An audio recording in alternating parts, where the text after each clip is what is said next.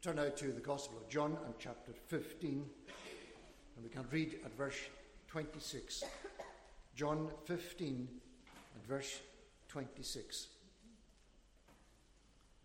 But when the Helper comes, whom I will send to you from the Father, the Spirit of truth, who proceeds from the Father, he will bear witness about me.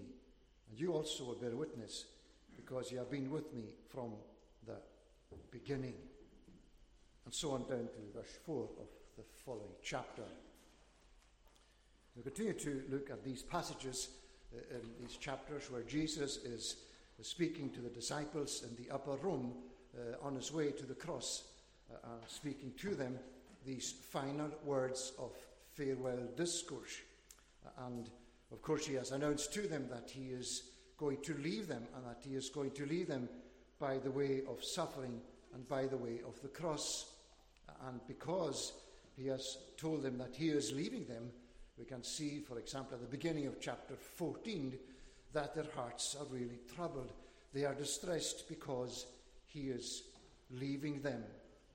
And in order to relieve their distress, in order to comfort them, he is promising them that he will send the Holy Spirit as the helper who is going to support them in, on, in his absence. And uh, so far, we have seen the way in which the Holy Spirit is going to be the other helper like himself. In chapter 14 and verse 15, we have seen the way in which the Holy Spirit is the teacher in chapter 14 and verse 25. When we come to this passage, things change, the focus changes. It's no longer about what's going to happen to them in his absence. It now becomes about what's going to happen to his work in the world when he is not there. In other words, he is drawing their attention to the fact that they will have a role to play when he is left. We already saw in chapter 14 that they are going to do greater works than he has done. And he has been with them and he has taught them and instructed them, and he is going to leave the world. What is going to happen to his ministry, to his work, and to the work of the gospel? And it's a significant, significant, great, and helpful new focus because our salvation is not just about us being saved and being the children of God. our salvation is also so much about how we share that salvation and how we serve the Lord in this world. And so we come to this passage and we see from verse 18 onwards, we see the way in which Jesus puts the message in its context. We see the way in which it speaks about what's happening to him as he speaks the words of God in the world. And from that context, he wants them to see that there is a real continuity in the work because of what they are going to be doing. And tonight we want to look at these verses that speak to us of the Helper and to think of the Holy Spirit and the witness of the gospel. Want to think first of all and see that we have a procession. Processions are a wonderful thing. We see royal processions, we see regal processions in different ways, and they are something that grasp the attention. We see royal groups coming in procession. They come in their own order. We see the Queen and we, we see those who are around her. And so there is a procession where people come in their order, and it is a glorious procession. And here we, we are, our attention is drawn to a particular procession involved in the work of the Lord Jesus and the work of the people of God, which draws attention to the fact that we have a procession which includes three different persons. And these three different persons working together in everything that they are doing in the kingdom of God and carrying out their own distinct duties in that procession and in that work, and each one following the order of the kingdom so that the plan for the kingdom is put in place, so that each stage is completed and finished, and so that each person steps in at each stage of the kingdom. And when Jesus says to the disciples in verse 26, when the Helper comes, he introduces us to the picture of the procession that we have when the Spirit of God comes into the world.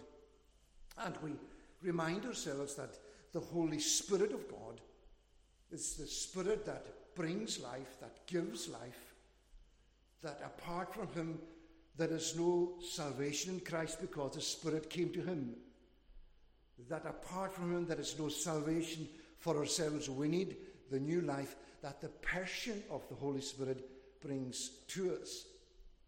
Uh, and as we go on to think of the procession, we need to constantly correct ourselves so that we don't think of the Holy Spirit as a power that we switch on the way we switch on our electricity. That the Holy Spirit is a person who is a powerful person, who has a personal ministry in the same way that Jesus had a personal ministry, and that that personal ministry, invisible, invisible as it is, it is powerfully personal. And so Jesus said to them, When the Helper comes. In other words, reminding them of where they're at. He is going away, and then the Holy Spirit is going to come. And we already seen that when that happens, there's a conversation, there's a transaction. And Jesus said, promised them that if they love him and keep his commandments, that he will ask the Father. And the Father will give to them the helper, the helper of the same kind as myself. There's a transaction between persons. They are the living three persons of the Godhead. And here is the transaction in a conversation. It's not just stage managed, it's stages which come to an end. And when, when I see and understand Jesus, the Son of God, going into the glory of heaven and asking God for the gift of the Holy Spirit, I realize that the Son of God, the Lord Jesus, that he has completed his work and that he has done it so well that he has the right to ask for the Holy Spirit because that's what God promised to him. So, stage one is complete. And the scene is set for stage number two. And so, as we have seen in chapter 14 again, verse uh, 26, God sends, the Father sends the Spirit in the name of the Lord Jesus. He comes with his authority, he comes with his power, and he comes bearing, carrying with him everything that Jesus secured in the cross and in the resurrection, in the name of Christ. Not just reputation, not just authority, but carrying with him everything the resources, the inheritance, everything that the Son of God has secured. When the Spirit arrives. And then he goes into this marvelous procession. Whom I will send to you from the Father. It is the distinct way in which the plan of redemption is worked out by God, the God who sends his Son into the world in this unique and peculiar way that he is sent on a mission into this world and comes into the world with the authority of God, with the mission of God, and with a sense of carrying the honour of the kingdom of God and of the glory of God here into this world. And here, the Son now is sending the Spirit in the same way, the same order, with the same mission, for the same purpose to, to bring the work of God's kingdom to the next stage. And it's not quite the same as, as a relay, where we pass the baton, but really the Son has finished his work as far as the kingdom and the world is concerned. And he hands over the ongoing work of the kingdom to the Holy Spirit, whom he sends into the world in the same way as the Father sent himself. And then Jesus says, the helper who proceeds from Father takes us back to, to the God who is our Father and who cares for his children. And in this marvelous transaction, the Holy Spirit comes from beside the Father. Jesus himself came from beside the Father when he came. And from beside the same Father, from the same place, comes the Holy Spirit, the Helper, the one who's going to uphold, the one who's going to teach, the Helper of the same kind as Jesus. He comes from beside the Father. And then he proceeds from the Father. He goes out from the Father. As we, as we open the palace gates, as the heart of God, and from the, out from the palace gates emerges the Holy Spirit from God, who is going to come down, yes, at, on the unique event of Acts chapter 2, who's going to come down and to begin this work that leaves us here together tonight, worshipping God. That the Holy Spirit proceeds from the throne room of God. And Jesus himself in John chapter 7, at verse 37 and 38, speaks of the way in which those who are thirsty, if they come to him and drink, because out of his heart will flow rivers of living water. And it's uh, the Spirit of God coming forth from God through the Son into the world like a river that brings life. And we can read Ezekiel 47 and we can read Zechariah chapter 14 and we can see these images of the river flowing from the temple of God out to transform the surroundings.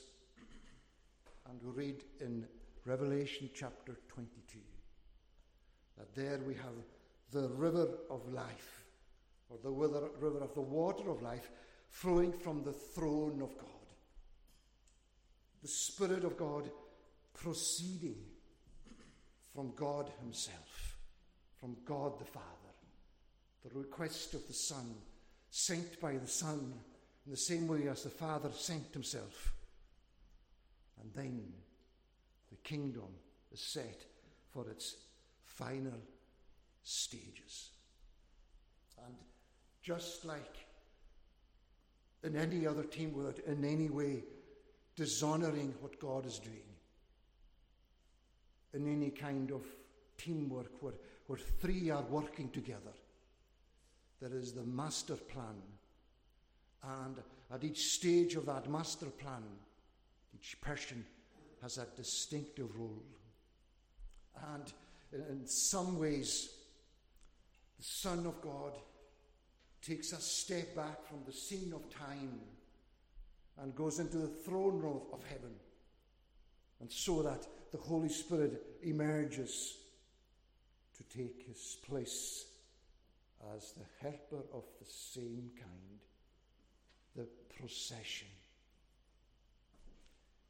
We worship God tonight because of who He is as three persons, because of what they have agreed and planned to do as three persons.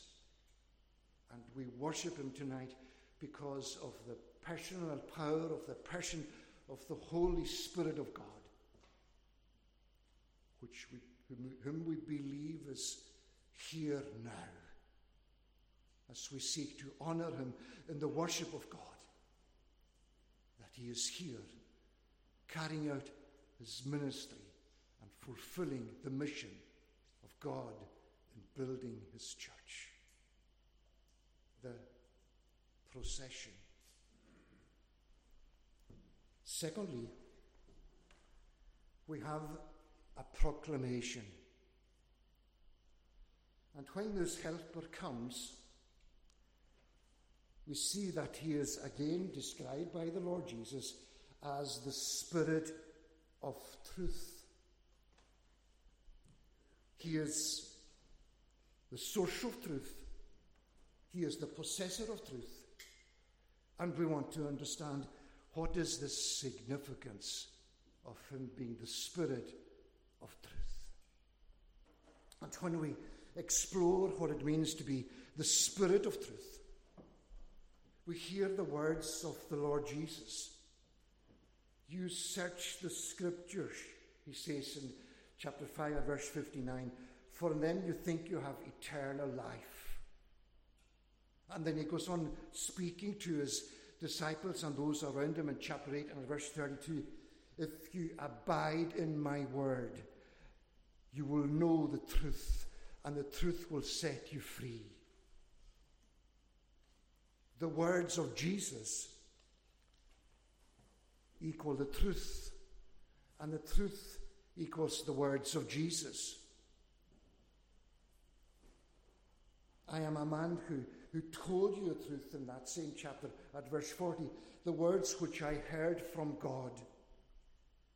So, so we, we, are, we are back into being reminded of the way in which there are the words of God which He has given to His Son to be the truth which He speaks to those who are around Him. And He comes in, in John 17 to, to pray for His disciples. And He says to God, prays to God, sanctify them through your word. Your word is truth. I have given them the words which you have given me. And they have come, they have received them and come to know the truth. The truth is nothing less and nothing more than the words of the Lord Jesus, who says to his disciples in chapter 14, I am the way and the truth and the life. He is the helper who is the Spirit of truth.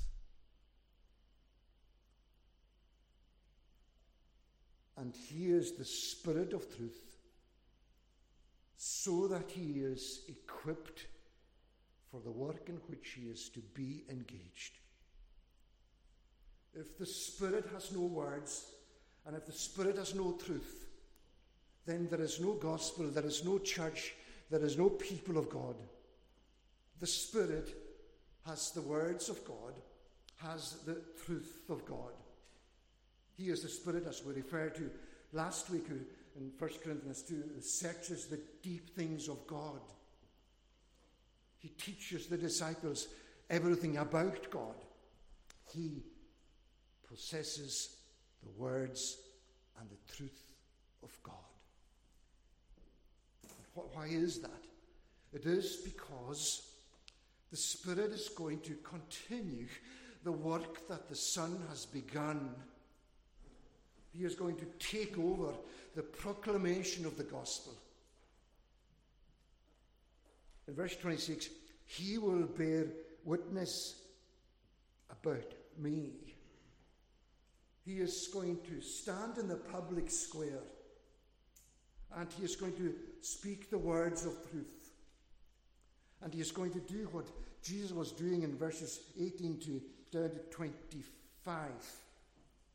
He is going to ensure that people know the truth and know their guilt and know their sin. That's what Jesus was doing. If I had not done among them the works that no one else did, they would not be guilty of sin. But now they have seen and hated both me and my Father. But the word that is written in their law must be fulfilled. they hated me without a cause. He was engaged with the world. He was engaged in proclaiming the news of the kingdom, the truth of God. And now, to that same context, the Holy Spirit is going to come and to bear witness. And the witness is going to be going to have a singular focus. He is going to bear witness about me. There's no one else that matters in the public square where the Spirit is going to uh, carry out this witness.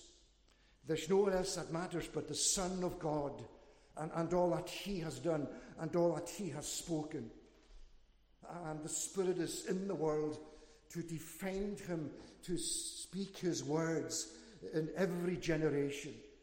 The Spirit of truth. Why is He the Spirit of truth? Because that is what He uses in His ministry. Nothing less and nothing more than the Word of God. And when the Spirit does that, the Spirit is carrying on in the line that was begun by John the Baptist. That John the Baptist, who bore witness to the truth, that John the Baptist, who bore witness to Jesus, who was a burning and a shining light, whose work was continued by the Father Himself, who we read time after time. The works that the Father has given to me bear witness about me. There is another that bears witness, even my Father who has sent me. There's a long line, or there's at least a line of, of two predecessors as far as the, the witness of Jesus is concerned. There is John the Baptist, there is the Father, and now in the absence of Jesus, there is the ministry, the witness of the Holy Spirit. So that the gospel witness is preserved forever in the world by the Spirit of God. And no one can ever drown it or destroy it. It continues in every generation. It is imperishable. It is indestructible. And right down from the, all the generations of, of the church since the coming of the Spirit on that great day in Acts 2, I will build my church, says Jesus, and the gates of hell will not prevail against it. The word of God is sharp and powerful. The word that the Spirit of God speaks as the witness of the Lord Jesus. The proclamation, the certainty, the witness, and the way in which the Spirit of God works and does so with the Word. Always with the Word, never without the Word. And whatever we might think or be, or be asked to believe with regard to the proclamation of the Spirit of God in the stage of kingdom history and the building of the Church of Christ, the Spirit of God works with the words of God and the truth of God always. And if I hear something that says to me that the Spirit of God works without the Word of God, then the alarm bells are ringing because that is not what Jesus said. He is the Spirit of truth, who possesses truth, who is the source of truth, and who speaks the truth. And when you and I come to believe in the Son of God, it is because His word is sharp and powerful. We are born again, says Peter, by the living and abiding word of God. We are born again, says Jesus, by the Spirit of God. And we put them together. And that's the way in which the Spirit works. And that's the only way in which the Spirit works. There is a proclamation. And what a blessing for us tonight if we heard the words of God and the truth of God. Because the Holy Spirit of God, because He is here, and because He is the one who is speaking, and speaking into our very hearts. The witness, bearing witness about me, says, says Jesus, concerning me and concerning no one else, and using my words and using nothing else. Proclamation. They surely will rejoice in hearing that the Helper is coming to carry on the work that Jesus had started. The proclamation. But the stunning thing, perhaps in the passage, is our third point, and that is the participation. They are not going to be bystanders and onlookers. They are not going to be spectators of the work of the Holy Spirit. They are going to be involved in everything that God is doing. In verse number 27, you also will bear witness because you have been with me from the beginning. The witness, of course, has to have first hand knowledge of what is going to be testified. And Jesus saying, on the basis that you have been with me from the beginning, on the basis that you, you left your, your nets and your fishing boats and your families, and you left all and followed me, on that basis, you have heard my words from the very beginning, from the moment that I called you, and you came from then until now, you have been with me from the beginning of my ministry from the beginning of my words. And because of that, you also will bear witness. And Isaiah, in, in prophesying in Isaiah chapter 43, prophesied of this very rule for the people of God when God said, You are my witnesses, declares the Lord, my servant whom I have chosen, that you may know and, and believe me and understand that I am He.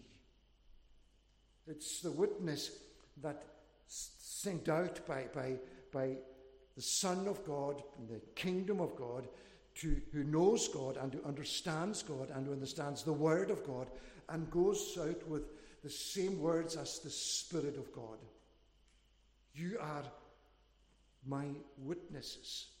You also will bear witness. And so we have a sense of their role and a sense of the importance of our role also. We are here to hear the words of God. We are here to become the children of God by the power of the Spirit of God. And we are here for the purpose of joining with the Holy Spirit of God in the witness to the words and the truths of the Lord Jesus. We are to bear into the public square, into our communities, wherever God sends us in our occupations, in our families, in our communities, we are to bear the words of Jesus and speak the words of Jesus. We are silent if we have no words. But God gives us the words that we are going to speak. And God gives us the, the very words through which we will be able to say the things that God has sent us so to do. That's what Jesus himself said to the disciples in chapter 10 in the Gospel of Matthew. It is not you who speak, the Spirit of your Father speaketh through you. The Spirit teach, will teach you in every hour what to say. There is participation, and remarkably, We are co workers with the Holy Spirit of God. What an honor. Here is another procession. The church going through the world, you and I, as the people of God in it, marching along through the world, co workers with the Holy Spirit of God. And the Holy Spirit may work without you and without me in the extension of the kingdom of God. But you and I can never work without the helper, without the Holy Spirit. And it's, it's that sense of being sensitive. If I'm a co worker with anyone, I need to be on the same page. I need to be in harmony with that person. I need to live in such a way as to, to cooperate and to work alongside with so that nothing will get in the way of serving with my co worker. You also will bear witness. And here is where silence is not golden. Here is where silence is not acceptable. Here is where we have to speak the words of God and the truths of God about Jesus. And for so many of us, whether it is cultural or not, for so many of us, our witness so often is nothing more than silent. And yes, our lives lived to the glory of God will bear witness. But we need to be speakers of the truth and of the words of Jesus, so that along with the Spirit of God, we will see the kingdom of God flourishing. And Jesus wanted to encourage them in this way because he is saying at the beginning of chapter 16, I have said all these things to you to keep you from falling away. That's the danger. I, I hear Jesus talking about the seed on rocky ground. And it grew up so quickly and looked so promising. But, but then, when, when persecutions came, it fell away and it vanished. And what the message of Jesus is saying, it is saying two things.